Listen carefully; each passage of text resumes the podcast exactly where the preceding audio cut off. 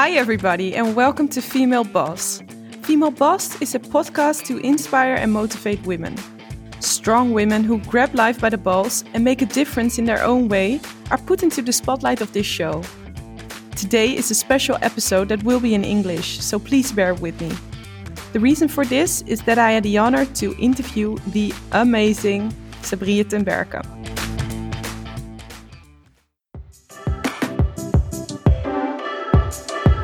You might not know her, but her impact on the world is impeccable. As Time magazine said, though she has been sightless since the age of 12, Sabriye has never lost her vision. As a blind woman, she refuses to see her blindness as a limitation, and that has not gone unnoticed. Sabriye received numerous awards and was even nominated for the Nobel Peace Prize. She has written four books, is featured in two documentaries, and visited greats such as Oprah Winfrey. Isn't that amazing? Please welcome Sabriye.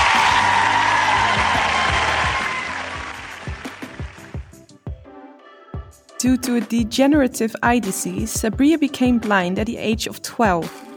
And knowing what it is like to be marginalized, she developed an intrinsic interest in creating ethical social change. She studied Tibetology and Central Asian sciences in Germany. And to be able to take notes in Tibetan, Sabriye developed the Tibetan Braille script in only two weeks. Traveling on a horseback through the Himalayas, she discovered that Tibetans have a stigma against people with disabilities. Especially blindness is seen as a punishment for something you have done in your previous life. Blind children are often neglected locked away in dark rooms or sent to the streets to beg for money. Experiencing this situation inspired her to act. In 1998, together with her partner Paul, she started the first school for the blind in Tibet. This school formed the foundation of Braille Without Borders, an organization that empowered blind people to take their lives into their own hands. In 2005, Sabriye and Paul co founded another institute, Kanthari, which houses in Kerala, south of India.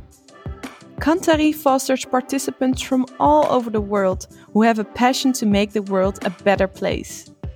It provides a 12 month leadership training course to equip social changemakers with tools required to run organizations that create a positive social impact. Already 226 social visionaries from 48 different countries have benefited from the training courses at this unique institute. Today I'm interviewing Sabriye, who is on the other side of the world in India.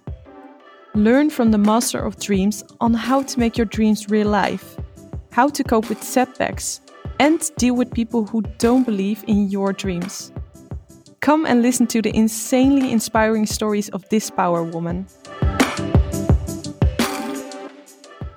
Welcome, Sabriye. Thank you so much Hello. for being here. I feel so honored to have the opportunity to interview you. So, thank you so much for being here and for sharing your story. Thank you. thank you very much. I'm really curious who was your role model when you were younger? Who? Um, I didn't have so many role models at first. I mm-hmm. think one of my role models was definitely my mother, which is very often no, with daughters and mothers. Yes. Um, yeah, my my mother was very very um, autonomous. Definitely, she told me a lot of these stories when she was young and when she was breaking out of Germany and she wanted to uh, discover the world and um, find adventure.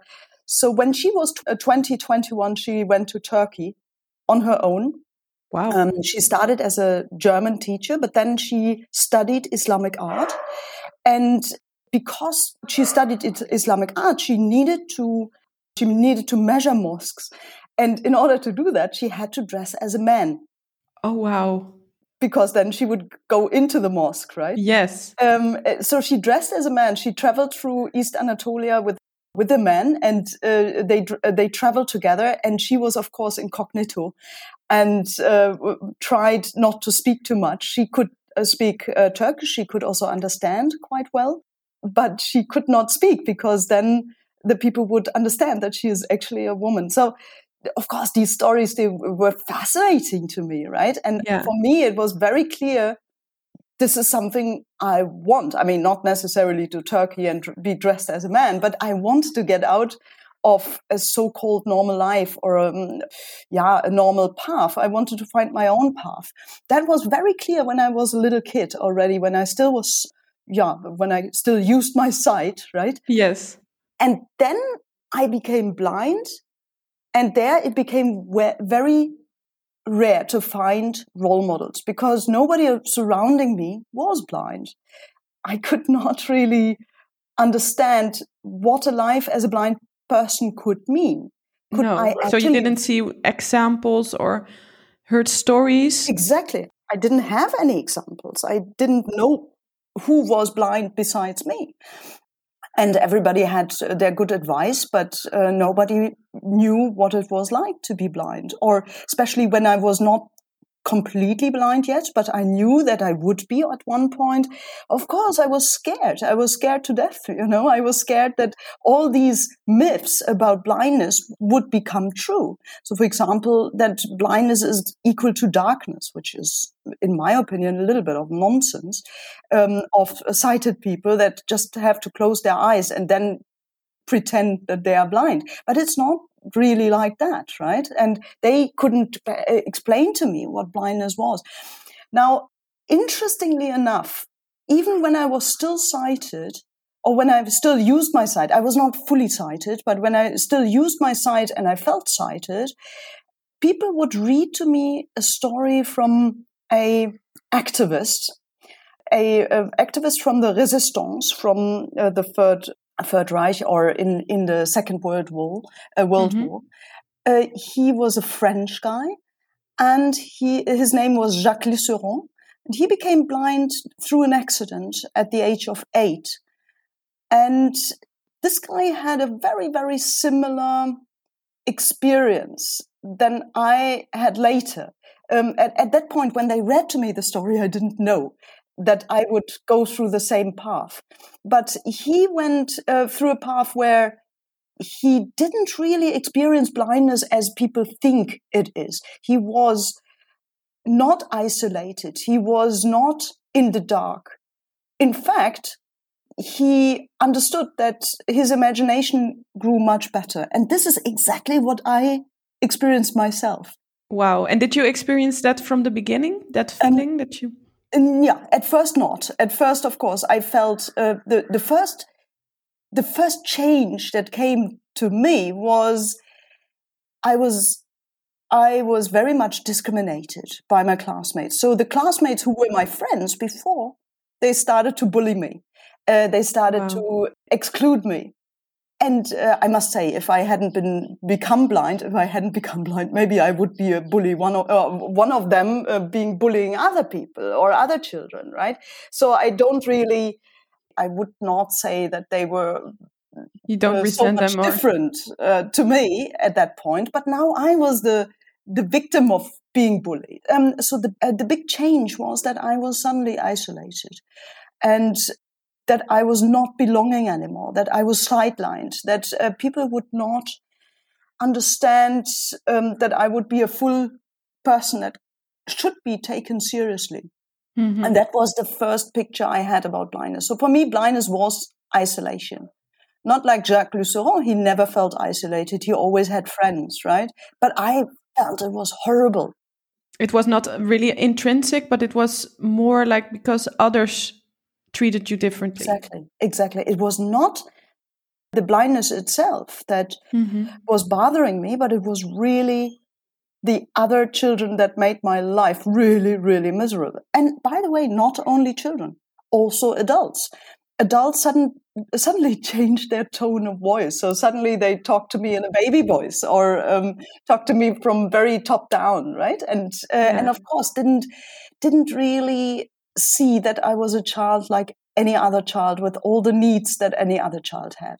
So that was very complicated uh, in the beginning. And then I thought, okay, if if these sighted people are right and it will become dark at one point, I better practice this. I went to the basement. I uh, closed all the lights. I uh, tried my very best to figure out how it is in the basement. And it was horrible. And I didn't like the dark and I was scared. And this feeling of scaredness, of being lonely, of being speechless about what was happening there, this followed me for about three years. And there I would say this was the time when I slowly but steadily really became blind. At a certain point, there was a turning point in my life. Actually, my father told me or read to me a story or a, a biography of Angela Davis. And Angela Davis, still for me, she is a great role model too. Mm-hmm. And she became a role model back then. But of course, she had nothing to do with blindness. Angela Davis was a, um, a Black Power activist yes. in the 70s or 60s, 70s. She belonged to the Black Panthers. And today she's a philosophy professor. My father was very, very interested in this movement and he mm-hmm. was telling me all the stories and he was um, showing me the the magazine papers, and of course, it was much much later than this. It was uh, in the late seventies. It was not in the beginning seventies. But he told me that in the year of my birth, the people would imprison her and uh, would think that she is a violent um, that she murdered people and, and stuff like that. And it was not true. And she ha- could get out, right? She could get mm-hmm. out of mm-hmm. prison. So he was telling me all these stories. Now, what was fascinating to me was this turning point of the Black Power movement where Black was seen as inferior, as not belonging, as uh, being um, not beautiful, not uh, being ugly, right? And then yes, this being different. uh, being different being not at the benchmark of success right? And then in the 60s there was this turning point where where the slogan came up black is beautiful. And when i heard this 10 years later i felt like I, it was like an electric shock. I still remember how i laid in my bed and i was playing with these uh, little words of english that i knew. And i thought like if black is beautiful and blind is black, yeah, what they always yeah. say it was, then blind can be beautiful, right? Wow. And um, this is a very, very important uh, uh, turning point in any any child's life, where where suddenly whatever is hindering you, whatever is limit, limiting you, suddenly becomes a springboard for something much bigger and much more interesting. So when when I thought about this, I really had to force myself to stop whining about being blind, to stop yeah. pitying myself, but actually starting to look at, at the blessings, right? Um, so wow. what what was there? First of all, I could focus. I could focus much better than before. Before I was very, very distracted by my visual sense. I was always looking at little things that were moving and uh, and colors and paintings, and I, I love to see. Yeah. And suddenly I didn't have that anymore, which of course at first felt like a limitation, but then later I decided no, it's not a limitation because now I can focus on what was really what what really matters. Right? It expanded your other abilities. Exactly. First of all, that, but also the focus. And uh, and this I hear very very often with little kids, blind kids. I often ask them, so what, um, what what what is great about being blind, right? Um, when I ask little blind kids, and of course at first there's big silence, and they they they think like, what what nonsense question is that, right? And then they start to say, hey, wait a minute, I can memorize much better. I can learn vocabularies much faster than my sighted peers. Um, and exactly, and this was something that I felt too. Um, my mind became much clearer. The other thing was my communication skills became much better. So before I was just showing and uh, pointing. Now I had to verbalize. And of course, to verbalize things, I had to structure it in my head.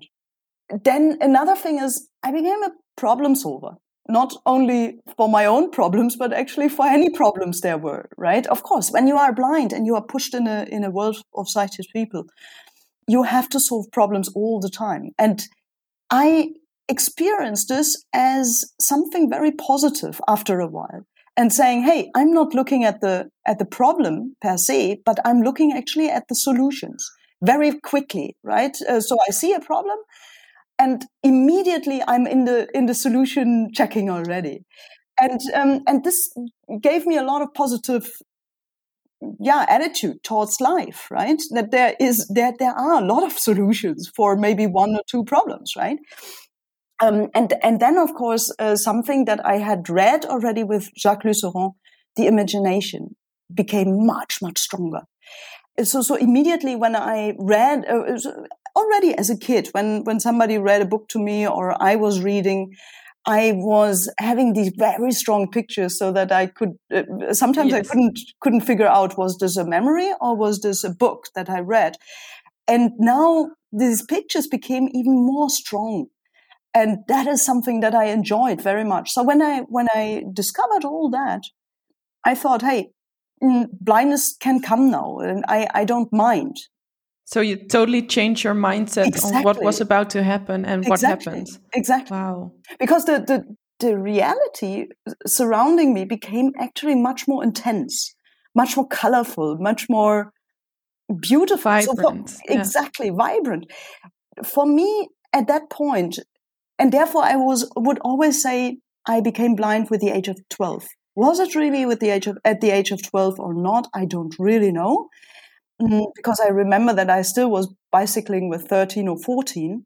Wow! But what was happening was this turn of mindset, this complete mindset shift that blindness is not necessarily a limitation, um, but much more a new step to get stronger and to jump higher. Wow. So inspiring because I can imagine people de deal, of course, with all different problems in their life, but that there's always a way to deal with it. I think that's exactly a great I, message. Uh, see, but um, I would never say that all for, for, for every blind person is the same. Thing, no, right? I cannot because um, people react in a different way. But see, I have the mentality. Luckily, I, I um, got the mentality from my mother that whenever she was in a critical situation, she was enjoying it. Yeah. Right? She was uh, seeing the challenge as as a positive challenge to find a solution. And I think this gave me the strength to actually really not just accept blindness or tolerate it, mm-hmm. but really embrace it. And it brought you a lot, I think as well, yeah, as you said. Definitely. Um, your life seems to be focused on helping others. If we look back at what you're doing now and have done in the past, has that altruism always been a part of you? See, I don't see it as altruism or helping. I see it as working together. And I see it as um, uh, as fighting a fight together or walking a path together. Yeah. Right altruism can be sometimes interpreted as being very top down. So I need to help you. I don't, uh, I mean, yeah. I think I know what you need, mm-hmm. right? I would never do this, or I would have a very terrible feeling about doing this, right? Yeah. I'm just interested in challenges. I'm interested in overcoming really difficult situations. I'm interested in problem solving. I'm interested in, in stories and also in stories that are not just linear, that are not just from A to C, but maybe um, are first going to Z and then back to Z. Yes, so uh, complex C, right? stuff.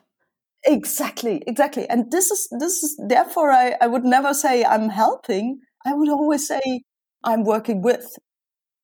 Uh, or maybe I'm catalyzing. I would maybe say it I'm catalyzing, which means I'm I'm not losing my energy. Mm-hmm. I uh, just put a substance in in uh, in something and uh, accelerate a process. That would be maybe more in my idea. So what what I'm actually right now doing. Yeah, I would say I'm a catalyst. Nice. I'm not a teacher. I'm not a yeah, a, a, helper or a social worker or whatever. I'm a catalyst. That that's it. Yeah. Right?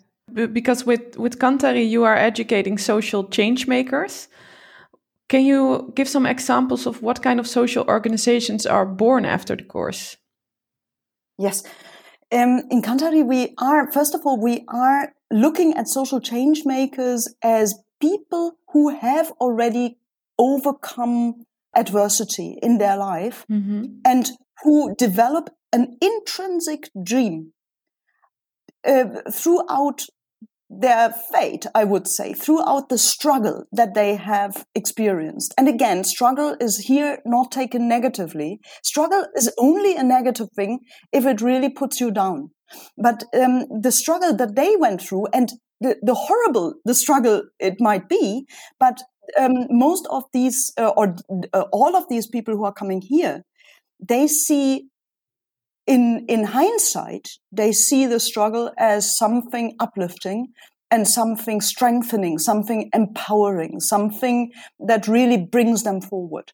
So now what we uh, what we are doing here, um, we are uh, looking at their dreams that came out of the struggle um, that formed very organically, basically. Mm-hmm.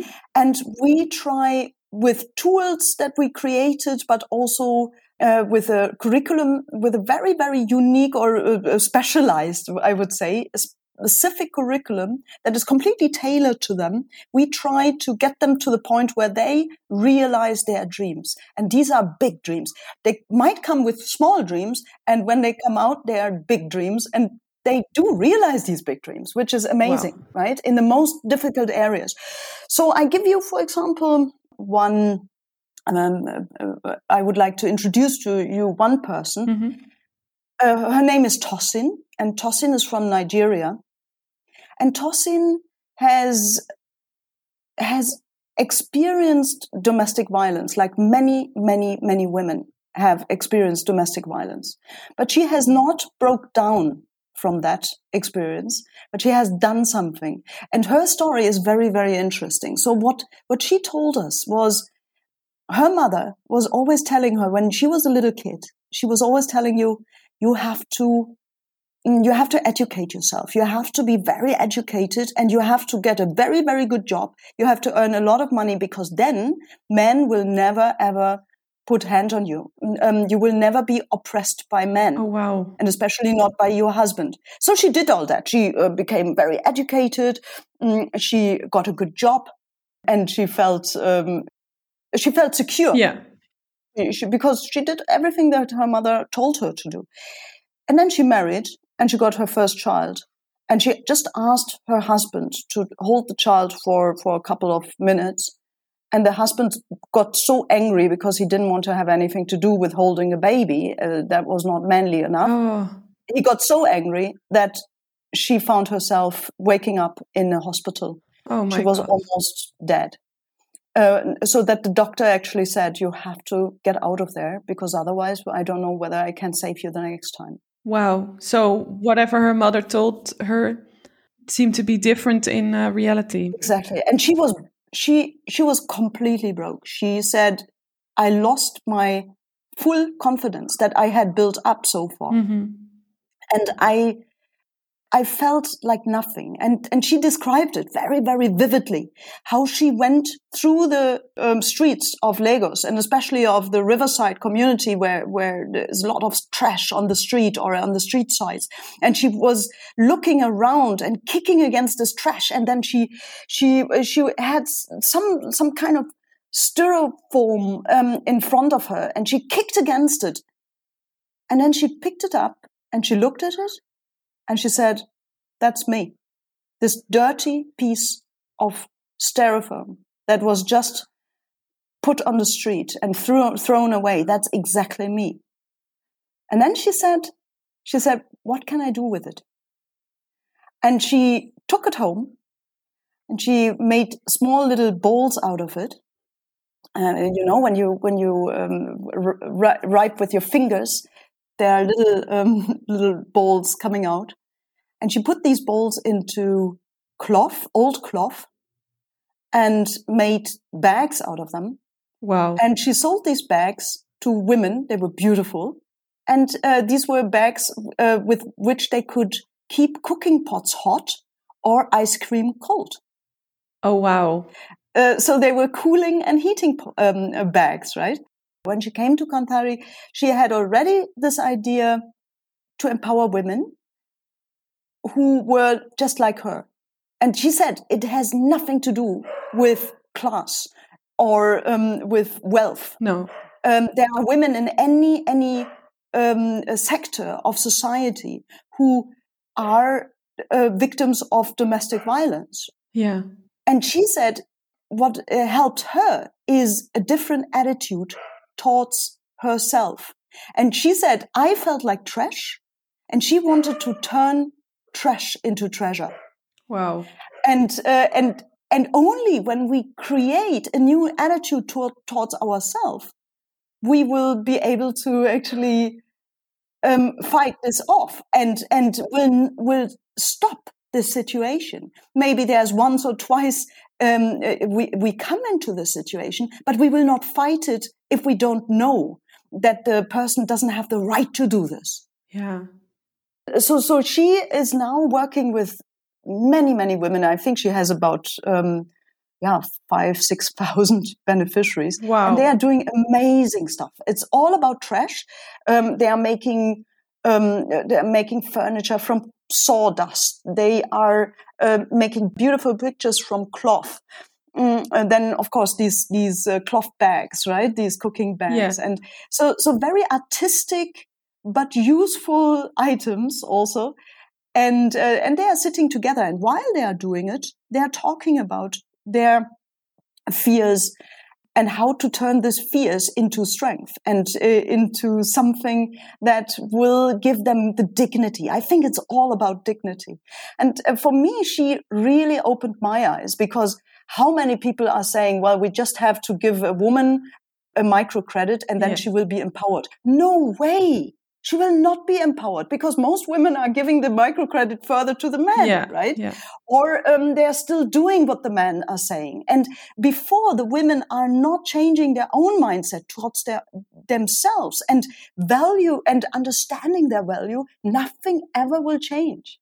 And this is something that, um, yeah, that that hit me very hard Yeah. uh, when when I had her here. So so this is one of the projects. So turn trash into treasure. That's amazing. And and do you feel like that part that their vision on their sel- themselves is that also a, an important part of the course of Kanthari? Uh, absolutely. However, we are not a place of healing. We are a place of training. Mm-hmm. Um, so before they come, they have to have overcome their trauma already. Okay. And therefore, the, the selection process is a very, very te- tedious one. Mm-hmm. Um, they go from one um, uh, interview to the next, and the pre-final interview is an interview, a very long interview with a psychologist. There's one in Holland, there's one in Germany, there's one in, in Switzerland. So we see what kind of story they have, and we try to link them to the right psychologist who has, um, yeah, who has the skills to work with with one or the other person.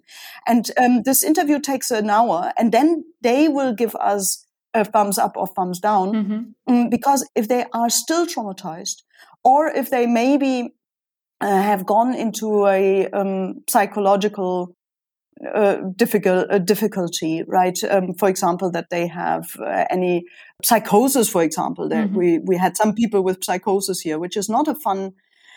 fun No. thing to have, right? We are not psychologists, we are not psychiatrists, so we cannot deal with that. Yeah. Mm, we uh, it's for, for us it's also very di- d- difficult to deal with people who have borderline syndrome or who have uh, who are still in in a phase of uh, for example being depressed or something like that Yeah. because this is so intense this course um, they should be healthy in any sense Yes. from their mind it could be that they had these these um, psychological problems Mhm. but now they should be over it and they should their their whole focus points should go on their project and what they want to do and of course on the teamwork here because people who are going to be or who are in leadership positions we also have people who are already running their projects these people are not the easiest, right? um, they they can have um, they are normally very extrovert. We do have introverts too, but normally, usually they're very extrovert. They're very straightforward. They're not everybody's darling. You cannot be everybody's darling mm-hmm. if you want to change something in life. So you have to really um, be sometimes uncomfortable. And uh, you see, if you are very sensitive to that, mm, then you will be so overwhelmed by these different uh, temperaments yes. that it's very, very difficult to, to concentrate. But for those who are healthy, it's definitely, there is no second, no minute that is actually boring, right? You will have such a full a, a, full uh, training here, which is not a training as you might think like a teacher stands in front of you and uh, he makes you do things. No, it's everything is experiential. So you learn by doing. And this is necessary because we have people from very various different backgrounds, also educational backgrounds. Mm-hmm. We do have people with PhDs and we do have people with hardly any school education. So really diverse group absolutely diverse, absolutely diverse. But the mutual thing is that they all speak English, of course, and that they have a dream for social change and that they want to make a difference in society or in the environment. You know, we also have a lot of environmentalists. And, and of course, this change has to be in a non-violent way. That's for us in a, in an ethical and non-violent way. That's for us a very, very important um, ground condition. Wow yeah really and really good example this is a really amazing story what of the woman who did this um, you founded Braille Without Borders and Kanthari you wrote books you are a public speaker you starred in documentaries and you won many prizes and did so much more on which accomplishment are you most proud of Ooh, um, I'm sorry, but I have a problem with the word proud um, because um, maybe because I'm German. Uh-huh. Therefore, I'm not really proud. I'm happy about things. Okay. I'm satisfied, yes. right? Um, I don't really feel proud of things because I do feel, yes, I had some kind of, I, I gave maybe impulses, but most of the things that satisfy me satisfy me because I see that they are working by themselves, right? So, for example, when I'm thinking of the students that we had in Tibet, the blind kids that we empowered and they are now running their their own businesses or they're they're really um, they're known entrepreneurs now in, in tibet they are wow. now in their 30s um, and uh, they are completely self-sustained um, in their projects what they are doing and in their life and they have their own families um, that makes me really happy. Now, um, some people say you must be proud. No, I'm not proud. I'm happy that I had some little part of it. Mm-hmm. That I feel that whatever we did with them made fruits. Yeah. and uh, um, but if I am proud, I take away their part of the journey. Mm-hmm. Yes. And that is not my right. Um, my right is just to plant a seed and then they have to really uh, nourish it and uh, and have to work on on building branches and and a strong trunk. It's it's not on me to to do that. And and therefore i i don't really feel i have the right to own you know when, Their you're, part, proud, yes. when you're proud you are owning someone or somebody's life or something that i don't never want to be and i i don't um, i don't have this feeling either. So you are happy that you are you touch each other's lives and that you know how their life continued. Yes and also i had a lot out of their life right? Or the the situation or the the path that we walked together. I mean uh, with of course with the tibetan kids. I call them kids. They are not kids anymore. But um, with with these uh, these people um, that we we live together 24 hours 7 wow. right? For years. Yeah. um, and and we had fun together and we had discussions together and we translated songs from English into Tibetan, um, especially Beatles songs, Supertramp, wow. and and uh, all this. I mean, it's it's really funny because now when people go to Tibet, and they hear some people uh, singing these songs, they think like, how can can a blind Tibetan sing super super tramp, right? so um, yeah, and and I'm so so grateful actually that I shared this path yeah. with them or i shared this path with uh, tosin. Maybe it was a much shorter path but it was an equally intense path um, with all of our participants of course because here we are also living together almost. I mean we are for a we year stay yeah. in a house yeah for if, uh, it's mainly seven months or uh, now we change it to six months. So six months is in their home and they are or in their region and they are uh, monitored by alumni, mm-hmm. so by people, by participants who have started and run their social venture already.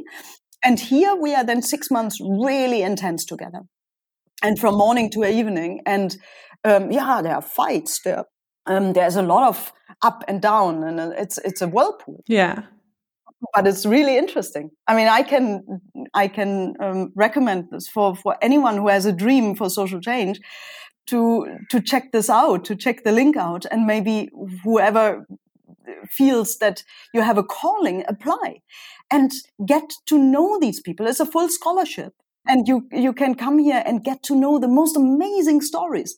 And then you have six months or 12 months of your lifetime to actually only think about what you want to do in life. Where do you have that? Yes. Right? Um, where do you have the time to only think about your dream and to create your dream and to work on your dream? Once they're coming out of here, they have a full backpack, a virtual backpack with everything they need to start and run their own social ventures. And some are starting already here on campus. Wow. So you have a website, they have a brand, they have a, a, a great name, you know, normally NGOs have these very, um, um, how to say boring um, abbreviation names, right? But they have a great name, like like turn trash into treasure, right? Yeah. Or or springboard, uh, Nigeria, or or blind rocks, right?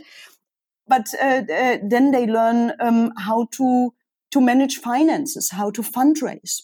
Yes, so really a great kickstart for their organization and their dream. Exactly, exactly. So everything that you need to know, also how to stand on a stage, how to um, uh, how to do speeches. A lot of them are now TED talkers and and are Wow. doing speeches all around the world, right? Um, and and they're even earning their money with speeches, Yeah. right? So Yeah. really u- unique course with stuff you would normally hope also to get in school, Yeah, absolutely. but it's not there. So it would be a great step yeah, actually, we need a school like that for for for children, Yeah. right? Uh, it would be great. Wow. Um, Sabriye, I'm wondering, you accomplished so much stuff or you did so many things. Were you ever insecure during your journey? Oh, I'm constantly um, thinking and trying to get of my uh, out of my insecurities. Yes, now of course I I gained a lot of experience. Now the insecurities are maybe a little bit more marginal. hmm Mm, but yes, oh, many many times. I mean, one, whenever there is a new situation, um, I mentioned it already when we had once um, a person here with a psychosis Uh-huh. Yes. oh my god that terrified me right? Yeah. um, i have never ever come across a psychosis. I didn't know what to do. I didn't know why the person suddenly changed so completely Uh, this person was then then uh, undressing completely in, in his psychosis and went into the lake. And he had a big knife with him and he tried to find a dead body in the lake that was of course not there right? Oh. but we had to and he was blind on top of it. So we had to now in the middle of the night we had to find this person in the lake. So we had to find a naked person in in the Oh. lake with a big knife in his hand. That was that was terrifying Yeah. I, I really must say and it really made me insecure and because i'm not a psychiatrist i'm not a psychologist and it made me so insecure that we actually started with these very intensive psychological interviews because we said we need to check people beforehand Yes. um, and we need to make a very very clear selection because when you're here for six months with so many people from different backgrounds and so many interesting characters Yes. extraordinary characters there should be no danger No. we should not get anyone neither the catalyst nor the other participants into danger or now, nor themselves into danger uh, and uh, and therefore we have to be very very strict in our selection Yeah. yes, I must say that has that is one situation that that scared me. There are many, many more situations that that are scaring me. So, for example, when when when people have accidents, right? There, an accident somewhere in the city, or or something happened to them in the city, yes. right? Or people get, especially from from Africa, they uh, they are um, when they are traveling with a public bus and they get racist comments. Um, yeah, um, the only thing that I can then do is empower them and say how to say the comment back, right? And how yeah. to how to uh, stop their their their stupid thinking and and how to defend themselves. But all in all, I'm happy that first of all we are two of us um, who are yes. very closely working together, and we have a great, great team around us also. So Paul is is Dutch, and um, we met in Tibet, and Paul and I we tick very much in the same direction. So he is also somebody who's a problem solver. He's never getting stuck in a problem. He's always looking for solutions. Yes, and uh, that, of course, is is is great to have somebody on on your side. So when he is down, and of course we have these phases that he maybe says, "Why are we doing this? Right? Why are we? Um, yeah. Why are we constantly having these discussions, uh, these useless discussions with?" And they are not useless, by the way. But um, but we feel sometimes overwhelmed by yeah being questioned and being attacked and what whatnot. Um, and then maybe I'm in a good mood and I can lift him up again. And it's very easy to lift him up. So, and if I'm down, he can lift me up. So we are helping each other in a, in a very good way. Balance. Yeah, exactly. And that is something I feel is so important to find the right soulmate, the right partner, the right soulmate to do it together and not being too lonely in uh, in a position, right? Like like us, because it's very difficult to find a shoulder to cry on. Now, yeah. of course, after so many years of after having um, yeah, in, in quotes, produced so many change makers, they have their own centers. They have their own staff. Some of them have two or three um, colleagues that they employed. Some of them have um, 10 or, or 15, right? and they experience what we are experiencing sometimes also with beneficiaries right? Um, yeah. and and now the the great thing is that we now can um, basically exchange with our alumni. We can exchange what we are sometimes going through and what they are going through right? And yes. this this feels very good. So we have created shoulders to cry on yes so and you learn from each other so if exactly. they are experiencing any setbacks you can also learn yeah, exactly, from this. Exactly, exactly. Yeah. Yeah. Wow. Has there been a point that people didn't believe in the dreams you had? Oh, many times. and how did you deal with them? many times. Uh, see, this always happened. Um, and this always happens to people who have a lot of fantasy, who have a lot of imagination, and who yes. have big dreams. Um, that people say, no way, stay on the ground, don't grab for the stars. And it started when I had my first big dream that I wanted to get out of Germany. I wanted to, yeah, uh, do do something useful mm-hmm. in society. And I wanted to, especially what I wanted actually is adventure. Yes. Um, for the longest time, I said no. I wanted wanted to set up projects. Actually, not true. I wanted adventure. I wanted to risk something, right? And I yeah. wanted to also get away from from a very overly secured society that knows exactly what is good for a blind person and what is not good for a blind person and yeah. um, and you are getting you're you're getting stuck in drawers when you when you get a disability uh, people know exactly what is good for you and what what not right mm-hmm. luckily i had good parents who said whatever you want is right and and do what do what you feel. Yeah so they really empowered you to follow they your encouraged heart. me. Exactly. Yeah. they encouraged me and they were always saying hey if you are going somewhere where it's interesting um, uh, invite us to come for for holidays right? Um, so this is um, therefore i never had the problem with my parents but with the rest of society very very often that basically said stop dreaming. Yeah stay on the ground don't grab for the stars, you know, yeah. um, and um, uh, be be modest about what you can do. Yeah, stay humble and, and stay small. humble. Exactly. Yeah. And this will happen for for many many many people. So mm, when I when when when I had this idea to start the first school for the blind in Tibet, course everybody was or not everybody but a lot of people were saying you you're nuts you're crazy yeah. when we then started with um, this global center for uh, leadership um, uh, to try to to uh, empower social change makers again people say hey why don't you stay in tibet why don't you stay with the blind why don't you um, do what um, what you have done before. You know what this is and uh, and now you have to go again out and do something different. Um, yeah this happens again and again. And i would always tell people if you have such a big dream think very very carefully who to tell this dream in the first moment. Don't tell it to naysayers. Yeah so because it can shatter when it's still a little bit insecure for yourself. Exactly. Yeah. exactly. Try to dream first and try to find co-dreamers or try to find people who who would actually love to do what you are doing.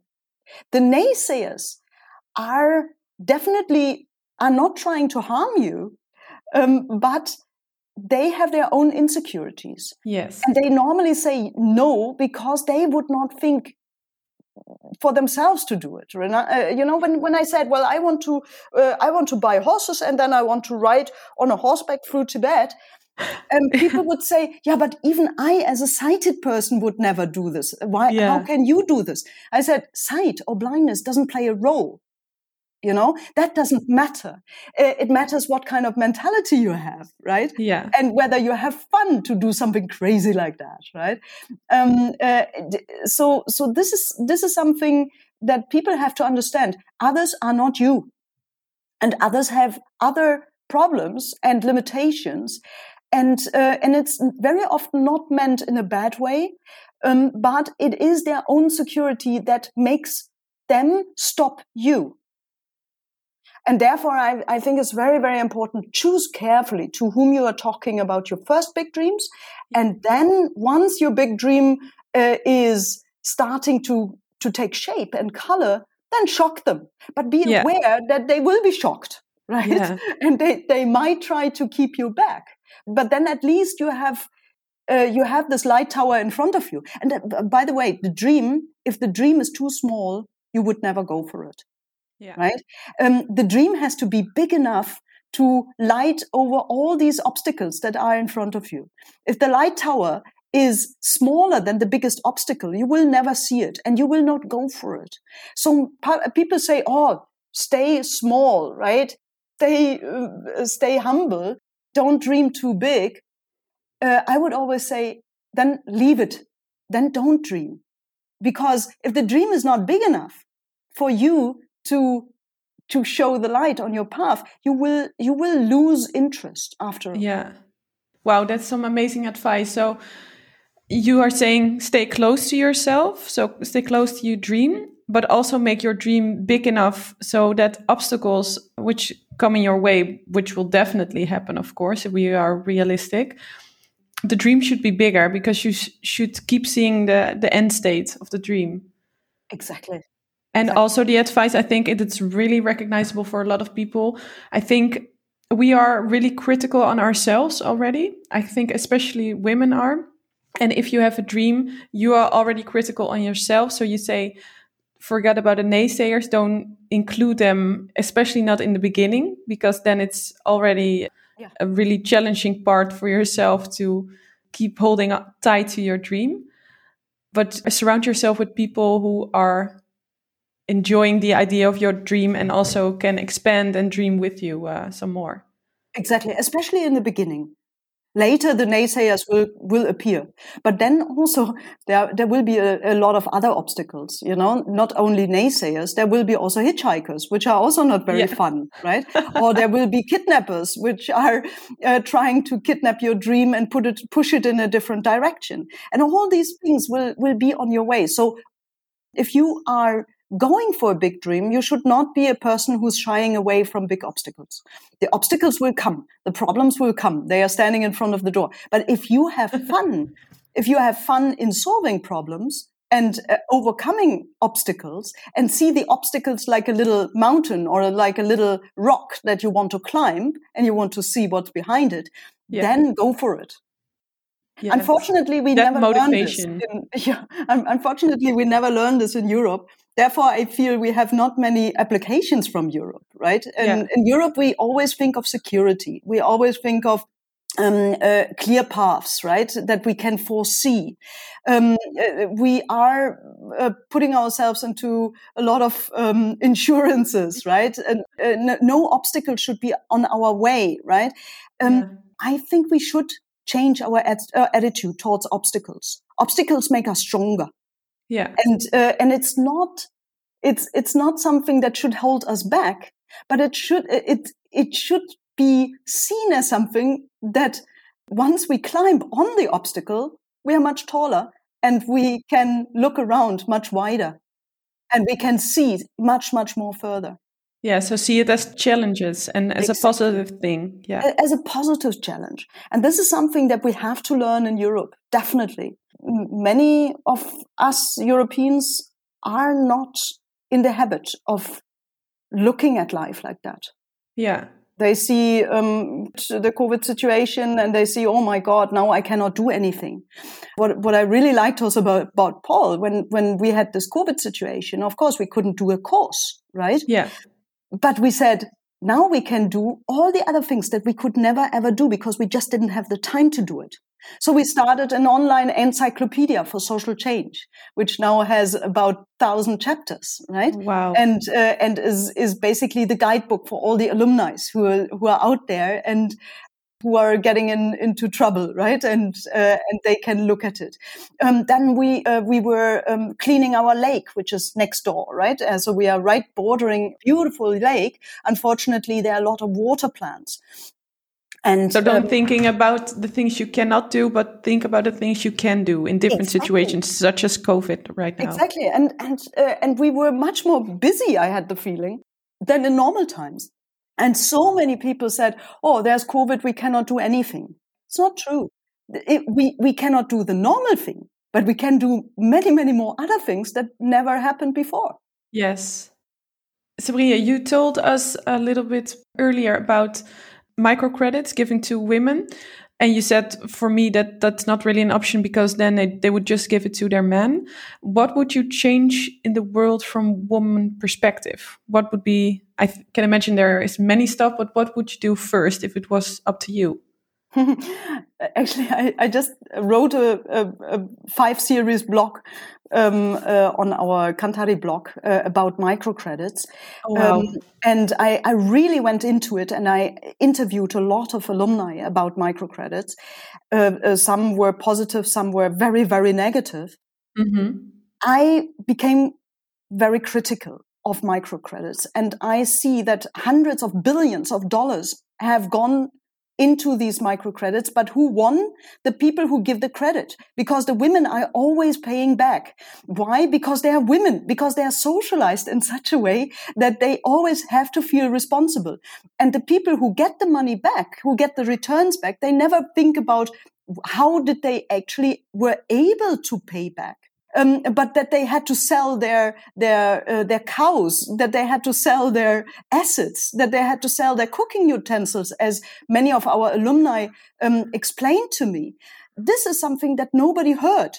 They just see, oh, 95% of returns are coming back. So this is uh, brilliant. This is a, um, this, this is a win for, for everyone, right? No, it's not a win for everyone. It's not a win uh, for for the women who feel really obliged to pay back. So now when I'm thinking of this hundred of billions of dollars that went into the microcredit industry, and I have to call it an industry, mm-hmm. then I'm sometimes thinking, what could have happened if we had taken this hundred billion dollars and, for example, put it into really high quality education, high quality learning spaces, high quality training of women or maybe into in environmental protection, into um, preventing yeah. climate change.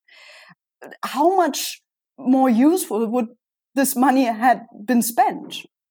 I do see uh, some microcredit or to say, some microcredit uh, schemes are working well, but only if they're very small, if they are not scaling, mm-hmm. and if they really take care of the the training of women and uh, and make sure that the women are empowered to actually be able to work with microcredits and uh, and make more out of it but if that is not happening, and in most cases it's not happening because they are so hungry for this returns, you know, the givers, the uh, money lenders, um, they're so hungry for these returns and feel it's so important to quickly, quickly hand out microcredits to get them uh, returned quickly back and to hand it to as many women as possible so that the scale, this, this addiction to scale is basically diluting the ground idea of women empowerment. Women empowerment is only then when the women is able to learn. I would not even say is educated. Education sometimes comes from top down. I tell you what mm-hmm. you have to learn. No, I have yeah. to create spaces for the women so that they can decide what they want to learn and how they want to develop for themselves and and uh, and what they really want to do and what they're passionate about. And what very often happens with these microcredits, mm, the MFIs tell them what they have to do, so they all have to go into palm oil business. But palm oil, of course, is anyway very un, uh, environmentally unfriendly when it's com- coming to a monoculture. But then on the other hand, why should all the women be interested in palm oil? You know, yeah. Um, maybe one woman is a great baker and she loves baking. And there's one alternative to microcredits, which I learned from uh, some of the, the alumni Actually, they were uh, they are blind and they never got a microcredit because of mm-hmm. their disability, which is also nonsense. Wow. Why should they not yeah. get a microcredit just because they are blind? I mean, what what what stupid thought is behind that, right? Mm, so what what they said because we didn't get a microcredit, we just did it in a different way. We we put our group together um, we made a cr- crisis uh, meeting and we put all the assets that we had on the table. So one had chicken, uh, so he had eggs. Mm, one had a little field um, with maize. Uh, one had uh, skills to bake. Um, the other one had skills to do um, bookkeeping and to uh, work fi- uh, with finances. So all these uh, these skills were put on the table, and they made a business together, and it's still running, right? And uh, wow. and and this is a uh, this is called table banking. They found out later that actually others had uh, created the same methodology, also because of the frust- frustration that MFIs would basically yeah would would chase them for for getting their money back. Yeah. Um, yeah. So you would say that the system the system of microcredits it, it's not really suitable for the situation of women all over the world. And you would advise to have more focus on learning and empowering women on different levels and also i think their creativity to find ways to start their own business or to improve their situation. Yes, absolutely. As you said with the example of finding other people to to build their organization. Yes, uh, yes, ab- absolutely. I mean, um, uh, in my opinion, what there, there is one very interesting um, phenomenon. Uh, the money lenders are normally are usually men, and they are lending money. Uh, they are giving money to women, right? Again, there is this power difference, the power gap or the, the, you know, power imbalance. Now, what, what I feel is very, very important is that it comes from within. Again, change from within. This is a very, very important chapter also here in, in Kanthari, um, where we always say the, if you, ha- if you don't have the passion and if you don't have the willpower to do what you really want to do, don't get anybody else and tell you what to do. It will never work. Yeah. And I think for that also to be able to dream, we have to learn how to dream. Not everybody can do that. Uh, especially here in India, um, they are told from early onwards uh, by their parents what they have to become. Uh, either have to become a doctor or an engineer. Mm-hmm. And uh, it's very difficult to actually make them dream and make them understand that they have a right to want, a right to to find their own path. And in my opinion, this is the first step that we have to go back to. And I, I don't say that microcredits in general are bad or that the idea in general is bad. But first of all, I'm very much against the scaling. And, uh, and of course, all the business people they're saying, yeah, but you have to scale. No, you don't. Mm-hmm. Um, yeah. Uh, when scaling comes into the matter, it always loses the touch of the human and uh, or the human touch and also the environmental touch. It always will exploit resources, either human resources or any other resources. So in my opinion, stay small. Have two, three women or four, five women to work with, you know, and then the quality will rise immensely and then select carefully who you are putting into the training or maybe empower the people so that they wish for themselves that they want to be in the training. If you just throw money after them and say, "Hey, take this uh, microcredit uh, uh, scheme," which which actually happens, right? Which happened to many mothers of alumni from ours. They don't really know what to do with it and why. Why should I? Right? And this yeah. is again patronizing. And I think this patronizing attitude we should really stop, and we should we should go back to creating learning spaces where everyone, women and men and children, especially also children, learn to dream and to dream big, learn to embrace their limitations and see that they actually, due to the limitations, can be inventive and can yeah. think of unique ideas and, and specific ideas. Yeah, really amazing. I, I feel what you're saying, and I hope everyone listening feels it as well. I think they will, because you are so speaking also from your own experience and the the things you got through. I'm wondering, do you think your life would be different if you would still have your sight? Oh yes, my life would be much more boring, I guess. yeah, no, I, I think if I had my sight, I, I wouldn't. If I had my sight, I wouldn't have the obstacles to overcome, and that would be very sad. So that really gave you a different perspective on life. Absolutely. Absolutely. And this different perspective is so important. And if you, if you feel you don't have a limitation, try to get out of your comfort zone and try to find your limitations and then uh, uh, scream hooray when you find your limitations because then there is some some some anchor point where you can start to change something and to yeah to to find your really your own path i mean if you yeah. want to find your own path. Yeah. I think everybody hopes that. So i think for all the people who are listening i think it's not even of course in your example it's being being blind but it can be in different kind of ways oh, um, we all have limitations. Yes your limitations are also uh, things that happen to you if you apply for a job and you don't get a job. I think it's really having the perspective on life that if something is not happening or due to limitations from yourself or from the, from others from the from the world that it also opens doors if you change your perspective. Yes, definitely. Um, is there something you've heard or read recently that inspired you?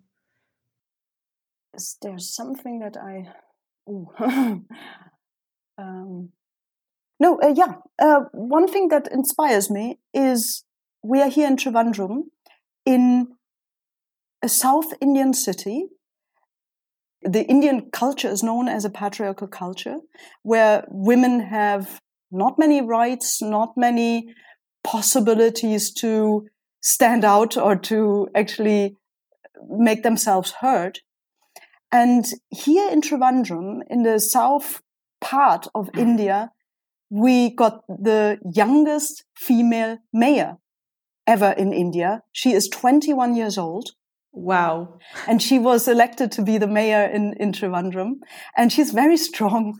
She, um, we, we, interviewed her uh, a couple of weeks ago and we had a great time. And she says, well, very important for her is not that she wants to be the youngest uh, mayor ever, but she wants to be the best mayor, of course. That's true. so she is very much into environmental changes, into trash management and uh, and we asked her for example, for something that she could give to social change makers because she's a kanthari, right? We call our yeah. our social change makers kanthari. Maybe, maybe I, I, explain later what it means.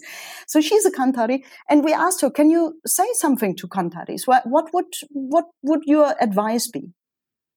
And she said something very very important. First of all, she talked about how um, she comes from a very poor family, and she still uh, they still are struggling with debts, and they're still struggling with a lot of financial uh, concerns also for, for the future. but she says there's one thing that, that I learned through this struggle. It's very important to learn to say no full heartedly.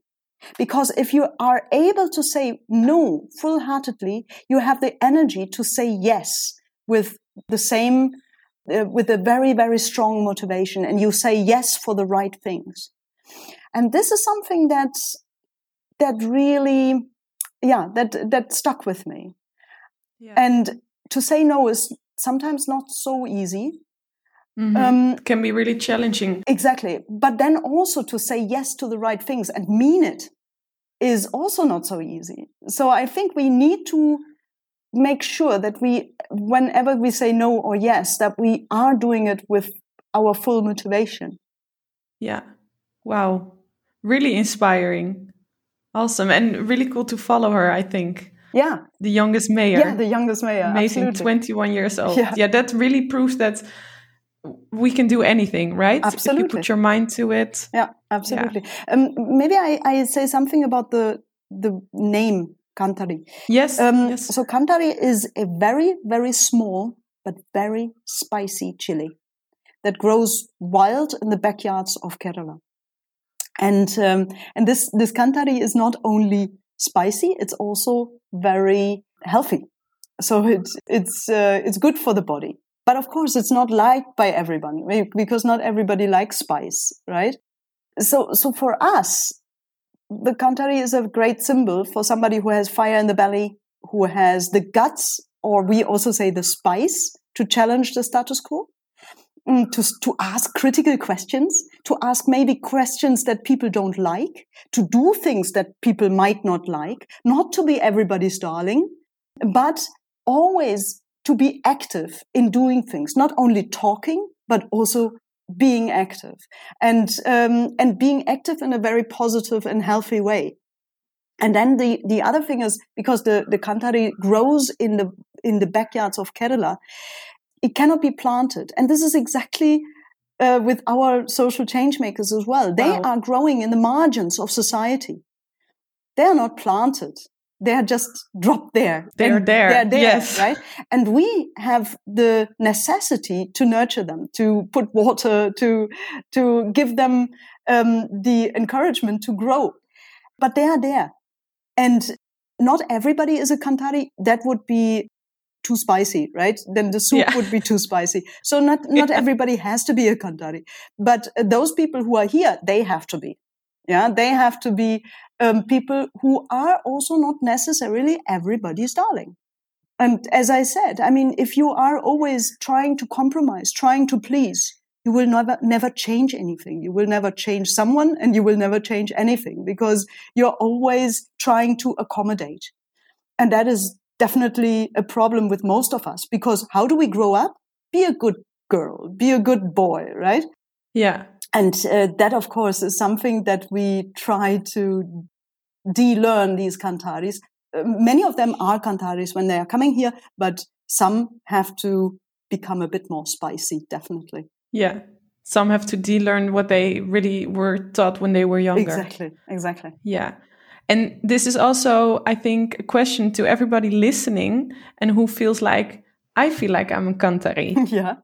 You can apply, right? Yes, absolutely. I mean, we are very, very happy when we hear that Europeans apply. I never understand why so few Europeans apply. Well, yes, I do understand because we don't have so many struggles, or we think we don't have so many struggles, and we are taught to rather hunt for a job and hunt for security. But those who are brave enough to start something on their own, to change the world, to um, to create something in society, something new, something positive in society, really, I encourage you to apply.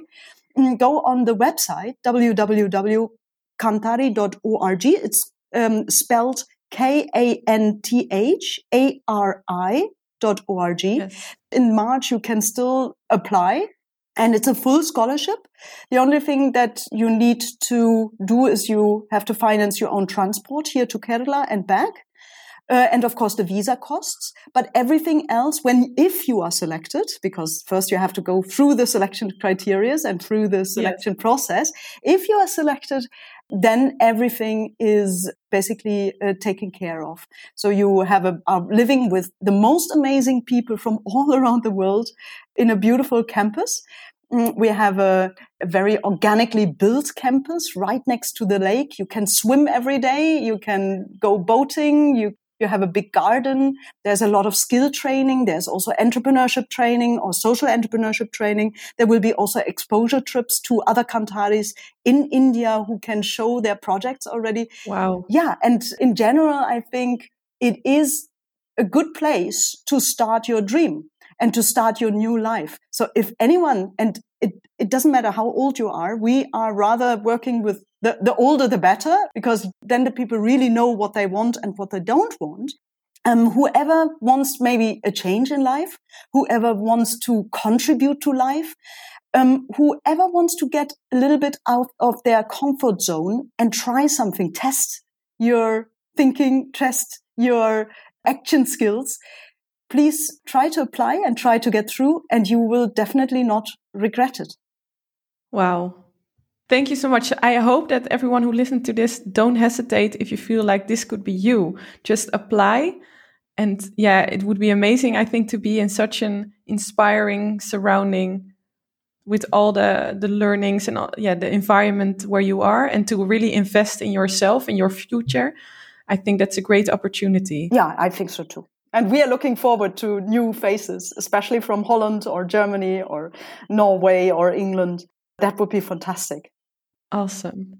And I think the the red line here uh, and within your life and for the Kantharis is dreaming big. I'm really curious. What are you dreaming of today? Um, oh, there are so many, so many dreams. So one one thing that I'm really, really interested is we are thinking of creating a new philosophy around product design so, so for example, we normally we have products that we are creating and they are thrown after the uh, after they are used, they are thrown in, into the trash and uh, they take years to be biodegraded or never. Yeah. We are right now thinking of a new philosophy. How about having products that don't last very long, but once once they become trash, they become treasures. They're like like tossings t- turn trash into treasure. Once they become trash, they actually become much much more valuable in your future. I, I want to give a few uh, examples here. Uh, we are making diapers from water hyacinths. Our wow. water hyacinths is a pretty much a pest all over the tropical um, hemisphere. And what we do is we we create diaper holders from the stalks and diaper inserts from the wool from the from the roots. And they wow. are they are um, very very absorbent, um, water absorbent. Um, and and the interesting thing is the diaper hardly cost anything. The the production of the diaper hardly cost anything. Everybody can do it. And once the diaper is full, it goes into the biogas and it's much, much more valuable. So the full diaper or the trash diaper is actually more valuable than the actual diaper. Right. Wow. So, and this is, this is a, one example that, that we are doing. Or we are making shoes also from water hyacinths. And we build tree seeds into the shoe soles.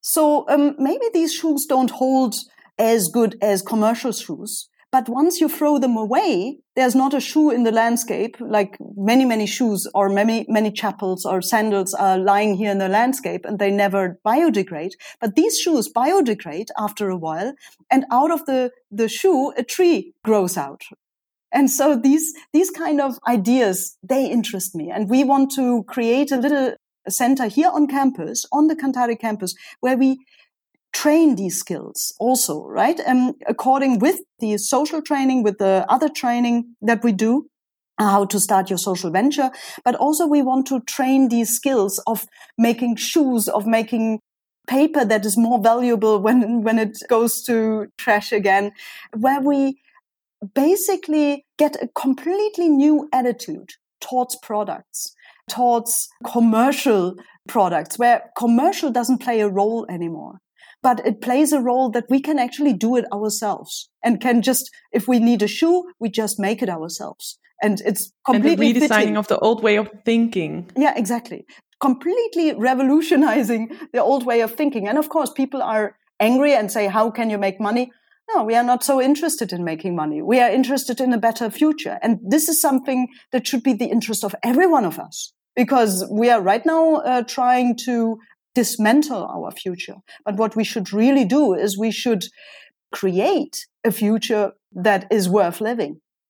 Amazing. Really inspiring to hear all the stuff that you already brought to life, all the dreams, and that you still find new dreams and new motivation and inspiration about all these new ideas. Really, really amazing. Um, we are going towards the end of the interview, and I feel like we can talk all day, and it, I've learned so much, and I think all the listeners did too. For us, you are really a female boss with the stuff you brought to life and as a catalyzer bringing others. Um, which female boss would you like to hear her story from? yeah, there, there is one female boss who I always very much admired. She is from Holland. Her name is Monique Masson.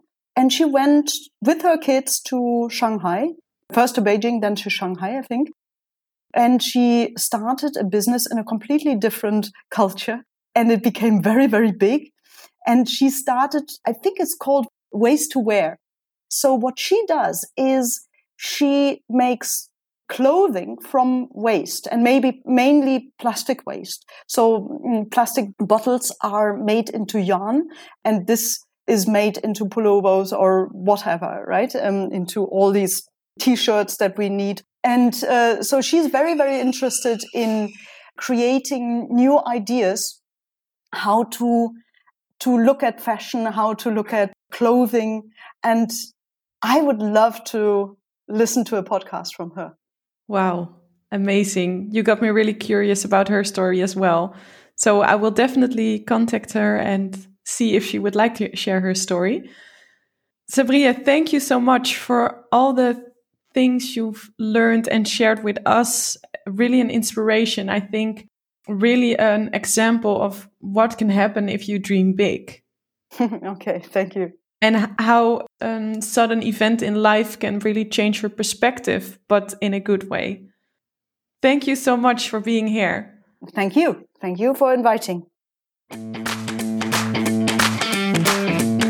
Are you a social change maker or want to become one?